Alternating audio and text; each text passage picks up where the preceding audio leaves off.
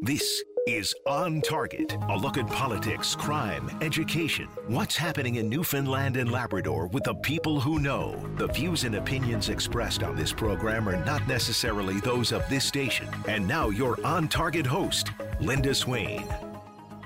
And good afternoon, everyone. Are we ever going to see the sun again? It doesn't feel that way right now, I know. It is a mucky, sloppy old mess here on the Northeast Avalon. If you're out and about, please exercise caution. That sl- those slushy conditions extremely hazardous and very slippery in some areas, so please be careful. Well, it's been a very busy year for Heritage NL, which has been involved in a number of projects to record, restore, and protect the province's varied and unique heritage. Here on VOCM on Target, it's become a bit of a holiday tradition to do a little holiday show with Executive Director of Heritage NL, folklorist, and author Dave Dave, Dale Jarvis. Hello, Dale.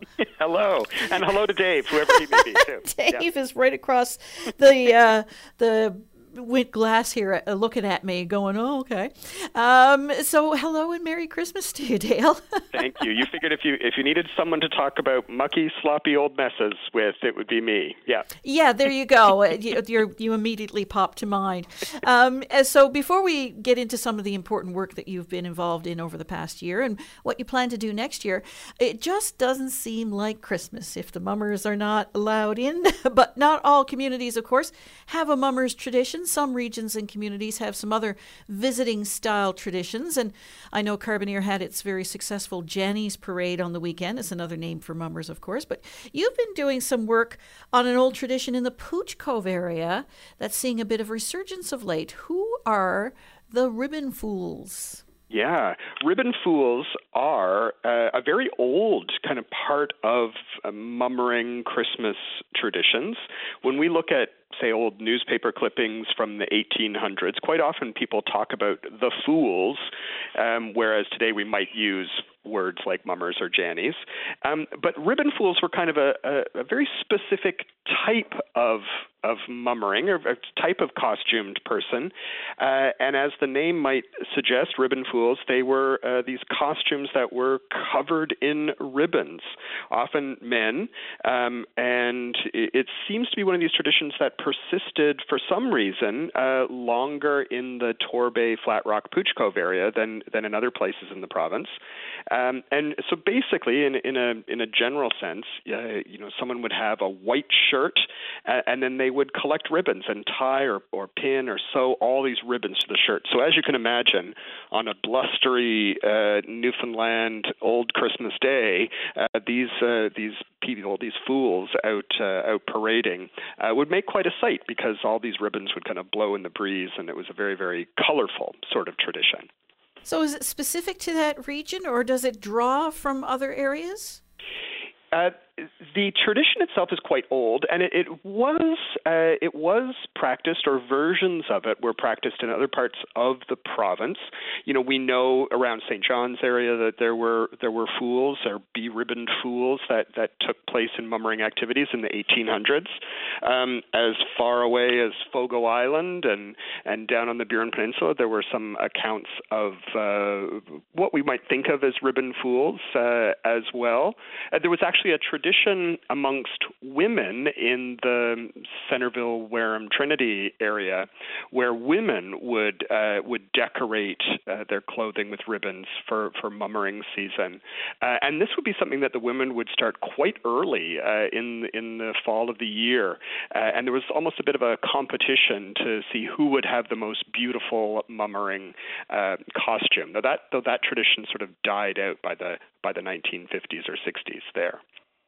So, aside from the mode of dress, does it differ uh, very greatly from what we know of as uh, mummers or jannies? Uh, yeah, well, you know, we think of mummers and jannies as being people that had their faces hidden, and and sometimes the ribbon fools did. There are a couple old photographs from uh, from Flat Rock uh, that show the the ribbon fools out, and their faces aren't hidden. They they have um, um, you know no mask, no mask at all. The Pouch Cove ribbon fools did have a, a very elaborate, very tall kind of cardboard uh, mask. Um, so that's one difference. One other thing that uh, kind of set certainly the Pouch Cove tradition apart was that the Ribbon Fools really kind of focused around Old Christmas Day. So whereas normally in most communities, mummers or jannies might go out anywhere from say St. Stephen's Day, Boxing Day, right up until Old Christmas, the Fools seem to put out a, a special appearance on Old Christmas Day uh, itself. Um, and certainly that was a tradition in places like Upper Island Cove in Conception Bay. There was a, a tradition there called Teak Night. And the one version of the story that I heard was that uh, when the women started to take down the Christmas decorations around Old Christmas Day, the boys would then um, collect up all these garlands and ribbons and tinsel and then make their costumes. Uh, so it it would be kind of a, a tradition to end the holiday season rather than, than begin it. And where does this idea of a, of a visiting tradition come from? I know it's quite ancient. Yeah, there's all kinds of traditions all across Northern Europe where people uh, either go uh, from house to house or, or kind of parade in the streets and sometimes in really quite amazing costumes. Um, so it is kind of a year end tradition. It's about kind of, some people argue that it might be about driving out kind of the, the spirits of the old year and welcoming in the new. Um, but uh, yeah, this idea of house visiting, you know, we there were other kinds of traditions students uh, around house visiting that you know you, maybe you didn't need to necessarily put on a costume for. Uh, I, I know talking to some older residents in St. John's, uh, they would have memories of what they called having your Christmas. So if you were a child, um, you would go kind of out in your neighborhood and you'd knock on the door and you'd say, "Oh, Mrs., can we can we come in and look at your tree?" and, and the the kids would be invited in, and they'd sit in front of the tree, and they'd say, "Oh, Miss, that's some nice tree," and then Miss, of course, would give them, you know, some purity syrup or some some candy. So it was almost like um, a trick or treating sort of thing based around uh, the Christmas tree. But again, the kids weren't uh, costumed in any way. It was just part of that, you know, that that season of of paying your respects and going from house to house and, and having a chat with your neighbors. It's a bit of a dark side too. I understand that sometimes you bring something with you to give someone a clout. Is that correct? yeah, and certainly the Ribbon Fools did that, and it's a, one of these examples of really great old uh, Newfoundland English that still kind of survives. Uh, so the Ribbon Fools, the Fools would carry what they called a swab, and a swab was a great big long stick that was kind of decorated. Sometimes it would have streamers on it. Um, sometimes it might have um, a pig's bladder, maybe maybe inflated or filled with stones, even tied to the end of the stick, and you would go around and smack people with it. The the teak night uh, boys would often have um, kind of little whips made out of uh, you know alder or something, and if they found if they found someone who wasn't dressed up out on the street, they'd give them a good smack. Uh, and that word swab uh, has kind of died out in modern English, except for when we talk about that that little implement that we might clean out our earwax with, a cotton swab. It's the same the same word, and it just kind of means that stick that has something kind of on the end of it. So if you can imagine a, a cotton swab, you know. 50 times larger than it than it is. That's what uh, what some of them what some of the mummers or fools would carry around to uh, give give someone they had a grudge with over the year. Maybe might hunt them down and give them a good a good wallop with it. And talk about uh, dark sides. Uh, I noticed that the National Film Board, and you you and I have spoken about this before, but the National Film Board now is out with a new film on Nalujuk Night. Uh, yeah. And you and I have spoken about this before, and I've seen some of the trailers for it, and it does give you chills. It is spooky. So this is Jennie uh, Williams, who's from Labrador. She's made this amazing film documenting Nalujuk Night, another tradition that uh, really takes place around Old Christmas Day, um, and it's a really fascinating Labrador tradition uh, that we we don't see anything quite like it uh, on the island. Um, and in the northern, originally in the, the, kind of the northern coastal communities, the Moravian communities, the the Nalujuit were these very frightening kind of creatures dressed all in furs, oftentimes carrying a gaff or a, or a big stick. Uh, and they would come in off the ice Uh, they would come from, you know, the east over the frozen ocean and into the towns, and uh, and they were kind of good and bad. You know, sometimes, um, you know, children they'd chase children around, and uh, the kids would have to sing this little song, uh, you know, kind of proving that they had been good, um, and then they might get a smack or they might get chased around if they weren't good. Uh, but if they were, sometimes the the Nalujuks were the the people who brought gifts.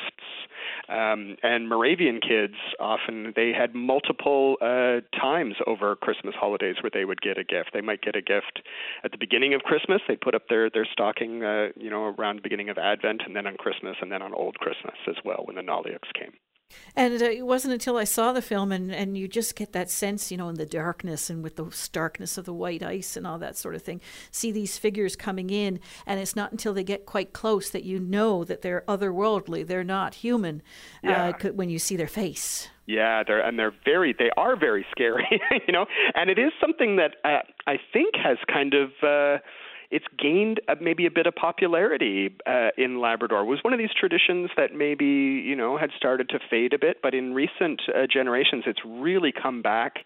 And as people have moved from the coast, you like moved into you know uh, Happy Valley Goose Bay or that kind of area, or or even moving on, onto the island. Um, you know, I've seen a Nalujuk uh, in St. John's, and I and I understand that sometimes they they prowl around in Happy Valley Goose Bay now too. So, and it's gotten very, very popular. And and of course, like many traditions, you know, the the Nalujuit have gone modern.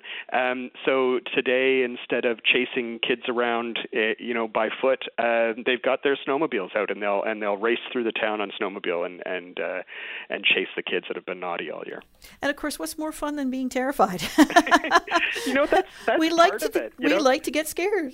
Yeah, that's part of it. And there's always been a little whiff of that around Christmas time. You know, in in kind of the North American Santa Claus tradition, there's always that little threat, you know, oh, if you weren't good, you you look out, Santa Claus is going to is going to give you a lump of coal. You know, there's always that there's always that chance that you might get punished at Christmas time, um, and uh, we, we we kind of have moved away from that a little bit. But it was a very firm part of Christmas traditions all around the world that sometimes Santa would have um, a kind of a, a helper of some kind, and so Santa would be kind of the the force of good, but then he would have a helper that would come around and maybe stuff you in a sack and carry you off if you'd been a bad bad child over the year. Uh, well, nothing's a given, right? no, you gotta, you gotta, you know, you gotta stay in line. You gotta, you gotta be good, or else. It yeah. strikes me that a, a, lot of these traditions are in the northern uh, hemisphere because, of course, what is going on this time of year? We lose a lot of the daylight. It's very dark. Things are feeling kind of grim things could be getting better. Uh, does anything, uh, do these sort of things sort of mix and merge with the solstice? Yeah, and I think you know we are at that time of year where the you know the days do feel longer, certainly, but we're actually kind of at that turning point where the days are actually going to start getting shorter again. It might not feel like it, but but technically, you know, the day the daylight we get to a certain point and then the daylight starts to to creep back in. So yeah, it is kind of this time where just when you think things can't get any any worse, well then they actually kind of start to get start to get better. And there's all I think that's why we have all these kind of traditions that come around this time of uh, time of year and and around New Year's. You know, we we sometimes forget that there are these old celebrations that that happen around New Year's time too. New Year's was a time when, you know, many community would have many communities would have, um, you know, they would have the big dance and the soup supper. You know, maybe at the at the local lodge or whatnot, they'd have a big dance and soup supper, um, or people would be out, you know, firing off their guns on on on New Year's Eve, uh, and that's again part of a very old uh, old tradition of kind of doing away with the old year and and welcoming in the new one. Do we have any specific solstice type traditions? I, I, that's a good question. Uh, I think because religion was so important uh, in in the history of, of Newfoundland and Labrador, a lot of our traditions have kind of been filtered through the church.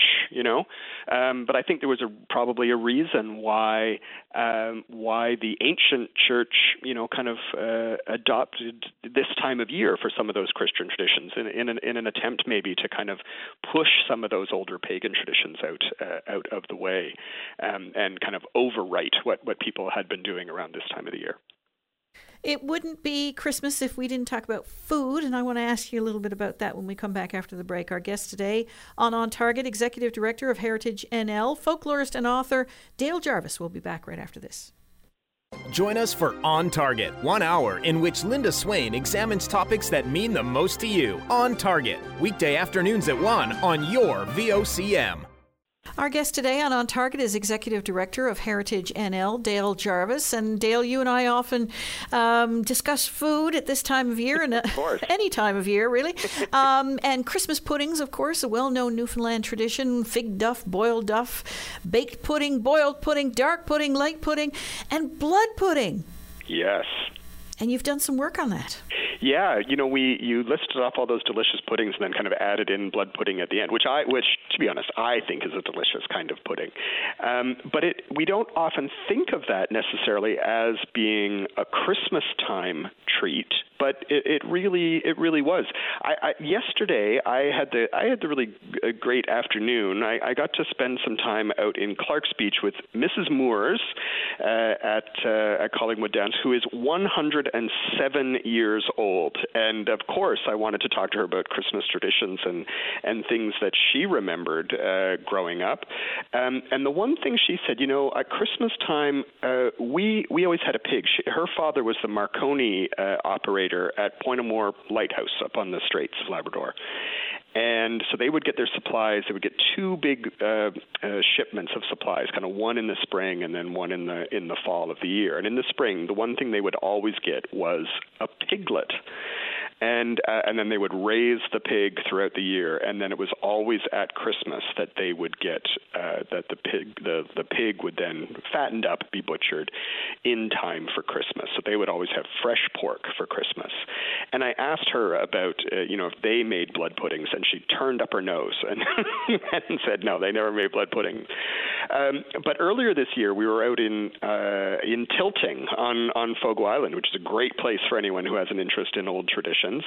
Uh, and we spent a day, uh, myself and two of my colleagues from Heritage NL, we spent an afternoon with uh, uh, Christine Dwyer, who's great quilter, sewer. Uh, she makes wedding cakes and you name it. She's a great, uh, great hand at all kinds of things. But we spent an afternoon with her making blood pudding. Um, and she said that, yeah, this was very much a, a Christmas tradition on Fogo Island. She, she grew up in Joe Batt's Arm, and, and she remembered that same thing you know that families would raise at least one pig, um, and then the, the pig would be butchered sometime, uh, you know, in in the end of the year, and and they would save the blood and make blood pudding. And and she says that even today she has family that lives away, um, and she's responsible for making up the blood pudding and and sticking it in the mail and sending it off so people can have that uh, that traditional Newfoundland blood pudding at uh, at Christmas time.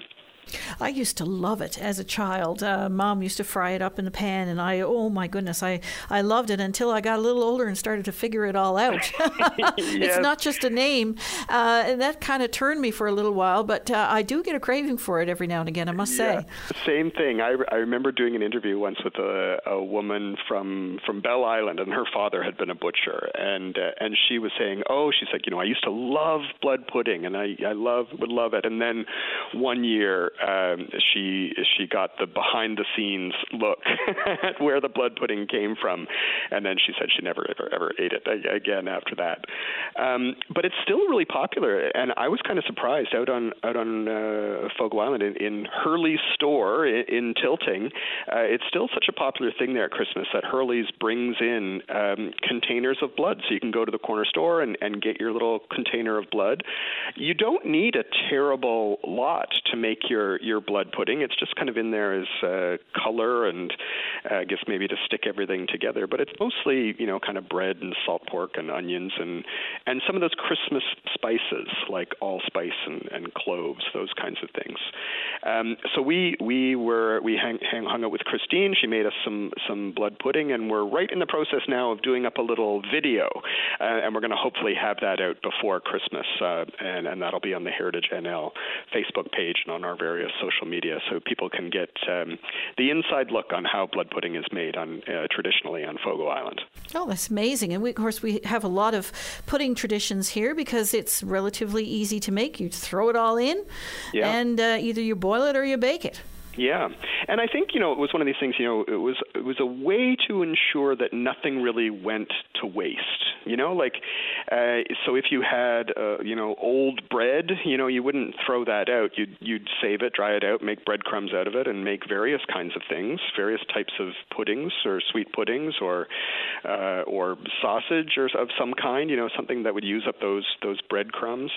Um, and and the same thing with with the blood itself. You know, if you went through the the trouble of raising an animal, why were you going to throw away this stuff that was perfectly perfectly usable? It was a, it was a really good example of how Newfoundlanders and, and Labradorians used used everything they could and, and reused and recycled uh, materials that today maybe we would just you know kind of throw away. You know, oh we don't need that old crust of bread. We can get a new a new loaf of bread, or or, or we don't even we don't even know where our, our our meat comes from anymore. You know, we just go to the store and buy it, and we never see we never see the blood or the or the other bits of the animal that uh, that sometimes get used for for things like sausages and all kinds of delicious things that we we we don't think too much about what, about what's inside them. Oh, the waste of affluence. um, yes, we made use of an awful lot of things because we had to. Uh, Brin bags, of course. I mean, you had yeah. all kinds of purposes. yeah, absolutely. Things got reused. That's you know, and we, I think that that's um, you know, it's something that I think we're we're starting to have to think more about. You know, often, you know, we when we think about how we're going to move forward in this, you know, this kind of new world that we're living in, um, you know, uh, when we look at things like like you know climate change and globalization and and food security. You know, some of these older traditions and older skills about really fully utilizing what we have, I think, are going to become increasingly more important. Absolutely. Our uh, guest today is Executive Director of Heritage NL, folklorist and author Dale Jarvis. And I want to ask you about some of the work you've been doing this past year when we come back right after this. Got plans for midnight? Bring your VOCM along with the best soundtrack for every night, anywhere. The VOCM All Night Show, midnight on your VOCM. Our guest today is Executive Director of Heritage NL and Dale Jarvis. Uh, Heritage NL did some amazing work on an old graveyard in Blackhead in Conception Bay North. Uh, some of those headstones go back a very long time and have a variety of styles. Tell us a little bit about the work there. Yeah, so uh, if you, some people may be familiar with this uh, cemetery there in, in Blackhead because it is quite, it is quite historic. It is believed to be the first Methodist cemetery in, in North America, or one, one of the oldest Methodist cemeteries in North America, um, and it has been, uh, you know, actually very well preserved by the by the local community. They've done a great job in, in maintaining that uh, that space, uh, but it is one of the sites that the town um, and local kind of heritage enthusiasts have wanted to do some work uh, around to ensure that that space is uh, preserved, you know, moving forward. So, so we uh, we went out and gave them some advice on on what to do, and, and I guess sometimes more importantly, what not to do when it comes to old uh, headstones.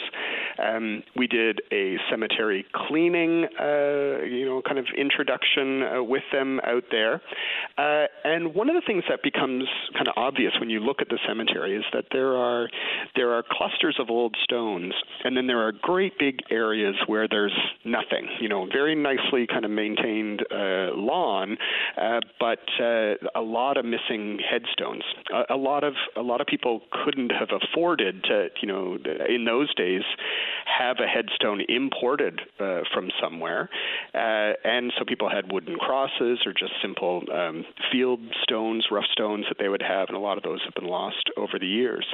So one of our researchers uh, here at Heritage NL, Juliette Lanfear, she's been working, combing through old records, um, and she's done up this remarkable database of uh, of people who were buried in the cemetery, and I think she's up to about a thousand uh, a thousand people documented now who were buried uh, in that. So if you had family whose roots were kind of in that uh, in that you know Adams Cove uh, Broad Cove, Blackhead area, especially people who had a Methodist United Church background, uh, there there is a very good chance that some of your ancestors' names might be in that research that Juliet has been been pulling together, and that's we make that all uh, freely available. Uh, one of the neat things is she's also been researching uh, using the old, um, I guess, records of deaths for the province and tracking th- things like um, uh, often, you know, what what were the causes of death, you know, uh, in the in the 1800s when these people were being buried, um, and you know, some of the, uh, you know, some of the things there uh, today, you know, uh, you know, are, are, easily kind of preventable uh, diseases and whatnot, but at the time were quite quite deadly. Um, very high infant mortality as well. You know, there's hardly a family that wasn't touched by that kind of loss in some way. So we're we're helping the community, hopefully, to uh, think about preserving the space, um, but also thinking about okay, how do we better uh, document, you know, who is there, and um, and I think there's a lot of people who uh, who are really interested these days in family history and genealogy, um, and so helping to get those records out there so people can track some of their uh, their family history, I think, is really important. And I'm going to get calls. So how can people a- access that database? Yes, uh, the easiest place is to find uh, our blog, um, and you can go. It's ICH, ICH for Intangible Cultural Heritage, ICHblog.ca, um, and uh, and you can find it there, or or just find Heritage NL on Facebook and send us a message, and we'd be happy to to send you the link. Um, and the spreadsheet's there online, and, and anyone can kind of look at it and, and figure out uh, who their who their relatives may have been, maybe their cause of death, uh, who their who their uh, relations are.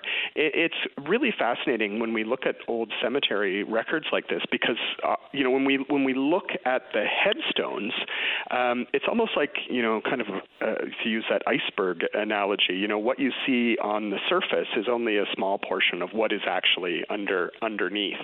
You know there might only be a couple hundred headstones, but there's a thousand people buried in that cemetery. Not not all of them would have had a headstone.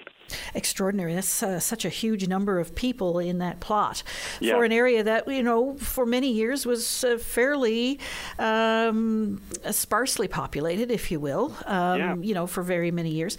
Um, and I do have some ancestors in that plot, so I'll be checking that out very closely. Um, but what do we know about some of the iconography used in the in these uh, um, headstones? Because some of them are quite you know, yeah. elaborate. Some of the headstones are quite uh, quite large. You know, we, we, we really didn't have a, a headstone industry uh, in in Newfoundland until about the 1840s um, when we started to actually have stone carvers who who were here on in the island of Newfoundland um, making making headstones, and even then we were still importing the stone itself. Like uh, once we once we started to get those marble, uh, the beautiful white marble headstones, all that marble was imported, mo- most of it from Vermont uh, area, coming up from from the United States. Um, uh, and so some of the, the iconography changes over time. You know, we see uh, by the kind of Victorian period when we get those marble headstones, you know, we have a lot of motifs that uh, anyone who who visits historic cemeteries will, will recognize. My, one of my favorite are the the clasped hands. You know, you'll see these these two hands kind of reaching across the top of the stone um, uh, as if they're shaking hands or, or holding hands. Um, and quite often, when you look at those, um, look at this is a, a, your homework now for the next time you're out in a historic cemetery. Look at the cuffs uh, on their sleeves because you'll often see that one of them um, has kind of a frilly, dainty, sort of lacy cuff, and then the other one will have a much more um, kind of sensible, uh, buttoned-up uh, cuff. You know, so there'll be one that is obviously a female hand and one that is a male hand, uh, and quite often those are on the headstones of uh, you know, of family members, where where someone in the family has has gone on before another, uh, and this is said to represent, you know, uh, families being rejoined uh, on the other side, which I think is a really nice kind of romantic way of thinking about some of these uh, images that we see on headstones. Was a long time before I was able to figure out there's a, a weird little shape that shows up on some headstones that I couldn't quite interpret. Um, and when I started doing a little work myself, I realized that it's a, a stylized type of crown. Okay. Um, yep. And uh, so some of them look like a crown, and some of them will look more like weird leaves, but they have these little jewels in them. So Mm, it, it's it it took me a long time, and of course, searching online, you get a lot of stuff out of the United States and that sort of thing. So I didn't quite, but it took a long time for me to figure that out. Yeah, the other thing that you'll often see in in headstones, especially in in Protestant uh, cemeteries, uh, you'll see quite often sort of s- mysterious symbols on on the headstones uh, of men, um, and often these refer back to what kind of fraternal organization they were in. So in that in that Blackhead Cemetery, for example, you'll see iconography that would have been used uh, to indicate that the man was a member of the Loyal Orange Lodge, or um, quite often, you know, a member of the Society of United Fishermen. So if you see a little a little triangle with a Maltese cross in the middle of it, that that was an SUF symbol.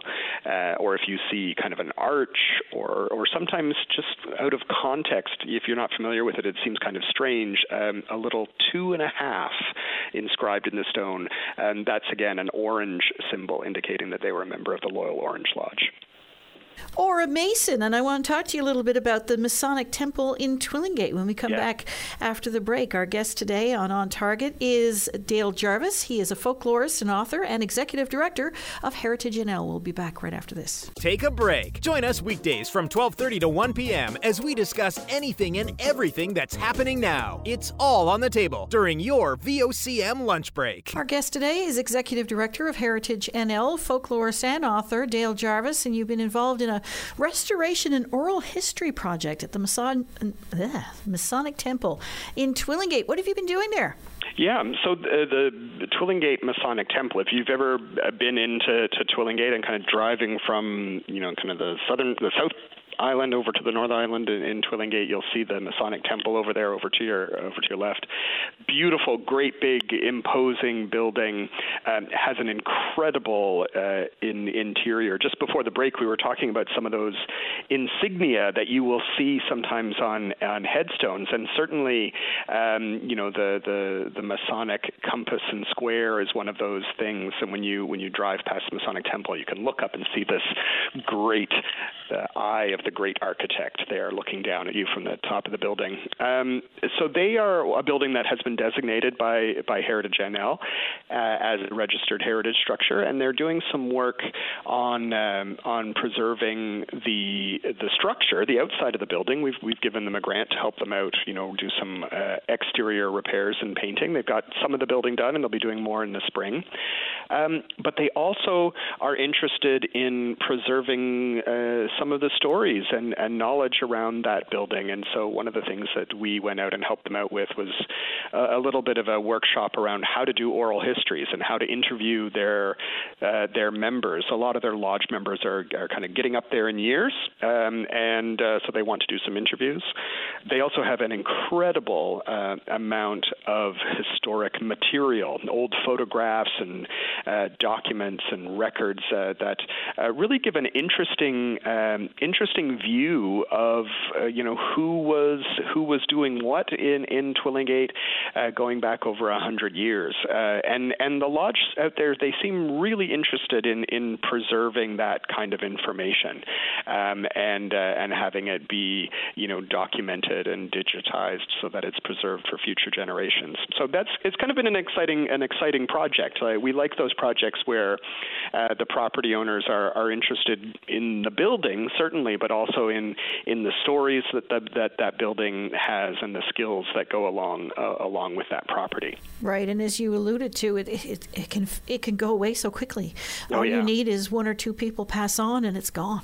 Yeah, absolutely. Yeah, and people have you know such great, uh, great uh, stories and memories, and you know one of the things that we talked about when we were uh, when we were working with the the members of the lodge there, uh, you know people have lots of knowledge, just not not just stories and interesting tales about you know the history, but you know, uh, one of the members had been a member for a long, a very long time, and we said, you know, like, what do you know about the building? Like, where where has the building had have had changes over the years? You know, what kind of problems did they did previous masons uh, have, and how did you solve those problems? You know, which part of the building leaked badly? Uh, you know, just so that moving forward, you know, uh, the next generation can kind of think, okay, we've had problems there in the past. We need to kind of keep an eye on that corner or where that or where that uh, that flashing is around that particular piece of the the eave.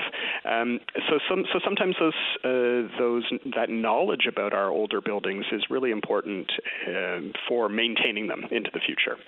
Yeah, it serves a, also a very practical purpose, if you will. Yeah. Um, its fate, I know, was uncertain for a time, but Grand Falls House has uh, been turned over to the town, and you had a recent visit there, I understand. What's Yes. going on? Well, that that's the million dollar question. I think I think that everyone is asking around Grand Falls House. So Grand Falls House was the big, um, the the big uh, kind of company manager's house, very imposing, uh, kind of Tudor revival style, style, kind of built like an English manor house. If you're from Grand Falls, Windsor, you know the property. It's hidden behind this beautiful grove of uh, birch trees. Uh, and it was always a building that really wasn't open to the public. You know, all, all the fancy folk uh, got to go there, but it wasn't really the spot where you know people who were the the the, the mill workers got to go and hang out. Um, it is a remarkable building. I had never been inside, uh, so they have uh, applied to Heritage NL for heritage designation, um, and they're they're looking about uh, figuring out what they're going to do with the building next. But quite quite remarkable, uh, quite remarkable property. Uh, walking through it, it gets. I said to someone later, it's kind of a cross between Government House and the Glynmill Inn. You know, it's, one of these grand, grand houses with umpteen bedrooms and you know five chimneys and multiple fireplaces and lots of beautiful woodwork. It, it really is the, a style or type of building that we we don't see a lot of uh, in the province. Um, and because of the size of it uh, and its age, you know that comes with some challenges uh, around, you know, just maintenance costs and operating costs. You know, just to heat a property like that is incredibly incredibly expensive. Um, but I think there was kind of uh, there was some uncertainty around what would happen with that uh, with that property. Uh, it was you know was owned by the company and then expropriated uh, by the province as part of the expropriation of land around the mill, um, and it was kind of mothballed uh, for a while. And and you can't keep those buildings empty forever. You know, their their ha- buildings need to be lived in and used in some way for them to continue on uh, in a healthy way, a way that's healthy for the building. So there's a local uh, uh, foundation out there that's been set up, um, and they're they're moving forward and trying to figure out, okay, now that we have this building, how do we ensure that we uh, are able to maintain it and, and make sure that it has a life, you know, uh, for the future of, of the community. And and I really hope that at some point it does kind of get opened up, so that people really can get inside and see it for many people for the first time because it is probably one of the most um, fabulous um, ornate houses that I've been in in the province. So you described the woodwork and the fir- the fireplaces and the bedrooms and that, but d- does it contain any artifacts, uh, paintings, furniture, that kind of thing? Yeah, there's still a lot of material uh, in there. I know uh, a number of years ago the the rooms had gone out and done an inventory of all the material that was in the building. So there there was a lot of artwork and you know the the, the beds are there, the you know the original some of the original furniture. The, the building has gone through some changes over the years, but really yes, yeah, there are there are some uh, some you know valuable pieces there probably, and and I think that that's something that again you know the uh, that's another reason why you want someone uh, in these properties. The the there was uh, I guess a manager's house uh, on the same grounds that was lost to uh, fire uh, a number not that long ago, a number of years ago before the pandemic. Um, and when buildings are vacant, that's that's the thing we have to worry about that um, that these buildings will get damaged in in some way. Um, so yeah, I think the I think the committee, the local committee, is really aware of that and really interested in figuring out you know how do we tell this the story of this incredible place and and make sure that it is used and protected moving forward. Yes, and we've seen too many heritage properties lost in that manner uh, in We recent have. years. Um, so, what's ahead now in 2023? What's on your plate? Well, 2023, one of the big projects that we're going to be doing in the new year is uh, around the Humber Valley. We, we, we're going to be doing a, a, a project in partnership with Memorial University um, and uh, Qalipu uh, out on the west coast. Uh, and, and we're looking at all those communities kind of from Steady Brook area all the way along the Humber uh, River, all the way up to um past, past Deer Lake and into Reidville and Cormack and Howley. Um, and looking at you know what are the traditional skills in, in the area? What can people what can people do? What kind of knowledge do people have? And so we've got a list of oh gosh I don't even know how many communities there are but we're going to be going out to all of them and and trying to build uh, I guess kind of a, a sense of you know who knows how to do what out there we've done some work over the past several years with the Pasadena Heritage Society and they've been fantastic at running workshops on things like uh, bread making and jam making. They did a moose bottling uh, workshop, which again, bringing it back to food, you know, is a great way of preserving some of these skills. Um, and and so the goal of this project is just kind of to identify who those people are in the communities that uh, that have traditional skills and are doing some of these traditional things, making blood pudding, for example, or who are the good carvers or snowshoe makers or whatever whatever the skills uh, happen to be. Uh, we'll be going out with some of our researchers and, and some people with uh, Qalipu and with Memorial, um, just kind of making a list of all these things that exist uh, in the Humber Valley. Cool. Any other areas of the province you've got your eyes on? Um, we we kind of feel we've I don't I won't say neglected, but a, a, lot of the heritage work that we've done, certainly over the last couple years with COVID, has really focused on eastern Newfoundland, um, and so we would like to remedy that a bit and do some more work in central and in uh, and on the west coast and in Labrador. We just had one of our researchers was just up on the Straits uh, with um, uh, uh, we're working with the Labrador Artist Co-op. Uh, there were a number of weaving looms that had been up there that were I think were introduced by the Women's Institute or brought up by the Women's Institute at one point, and they've kind of sat there unused. Uh, so one of our researchers and a local weaver, uh, Jessica McDonald, went up and helped the the the craft co-op up there set up those looms, um, and uh, Jessica was giving some instruction on on getting them up and running again. So, you know, we're hopefully doing some more work around that, some more work around uh, around traditional skills. Um, that's something that we're really really uh, passionate uh, about here. So yeah, stay tuned for, for more more work in Central, Western, and, and hopefully in Labrador as well. You've done a lot of great work in the schools and with students. You have a poster contest coming up, I understand. We do have a poster contest. This is, I gosh, I don't even know what year this is for our poster contest, but every year uh, we invite kids all across the the province to uh, submit a uh, a poster that they can design of a historic place in their community, and there are prizes both for uh, the individual students.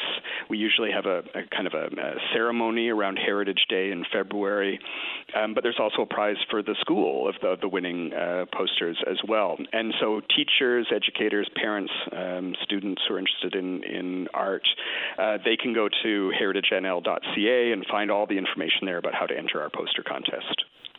Have you got another book in you? I always have another book in me. I'm I'm outside of all my heritage work. I'm I'm working on a, I'm working on a book right now around haunted houses. Um, so yes, if if you live in a haunted house, uh, track me down because I'd love to know. I'd love to know a little bit about what's going on um, under your under your roof uh, and within your walls. I'd love to hear your your creepy stories about haunted houses. Do you still get a lot of stories about that? Oh yeah, absolutely. You know, I've been one of the things that uh, just kind of for my own personal fun, I've been I've been putting out little stories on social media, on TikTok and and Instagram and whatnot. Um, and the great thing is that there's all the, you know there's all this these this newer generation, these young people who are very socially um, very active in social media, and and they're they're telling me stories. You know, they're telling me stories about local legends and oh, I know a story about this uh, this place Uh, so there really is an interest, I think, in, in local folklore, and and um, and I love you know learning new stories. I had put out something about oh gosh, about one of the buildings on the corner the corner in St. John's, and it's a building that older people in St. John's will remember as Victoria Station, the corner at the uh, the building at the corner of Cathedral Street and Duckworth Street. Beautiful big uh, duplex that was built as a doctor's surgery and residence. Lots of great ghost stories about that. And since I've put that out, uh, people have been contacting me with their own uh, creepy sort of experiences they've had in that that particular building. So yeah, there's always more stories to learn, and I'm and I'm always open to having people share them with me. Ooh, looking forward to that one. I'm sure we'll talk about more about that when you're getting closer to publishing. Uh, Dale Jarvis, uh, a pleasure as always. Merry Christmas to you. Happy Merry New Year, Christmas. and uh, don't get hit with a swab. I'll do my best. Thanks, Linda. Thanks so much. Bye bye. We'll be back tomorrow. Thanks for listening, everyone.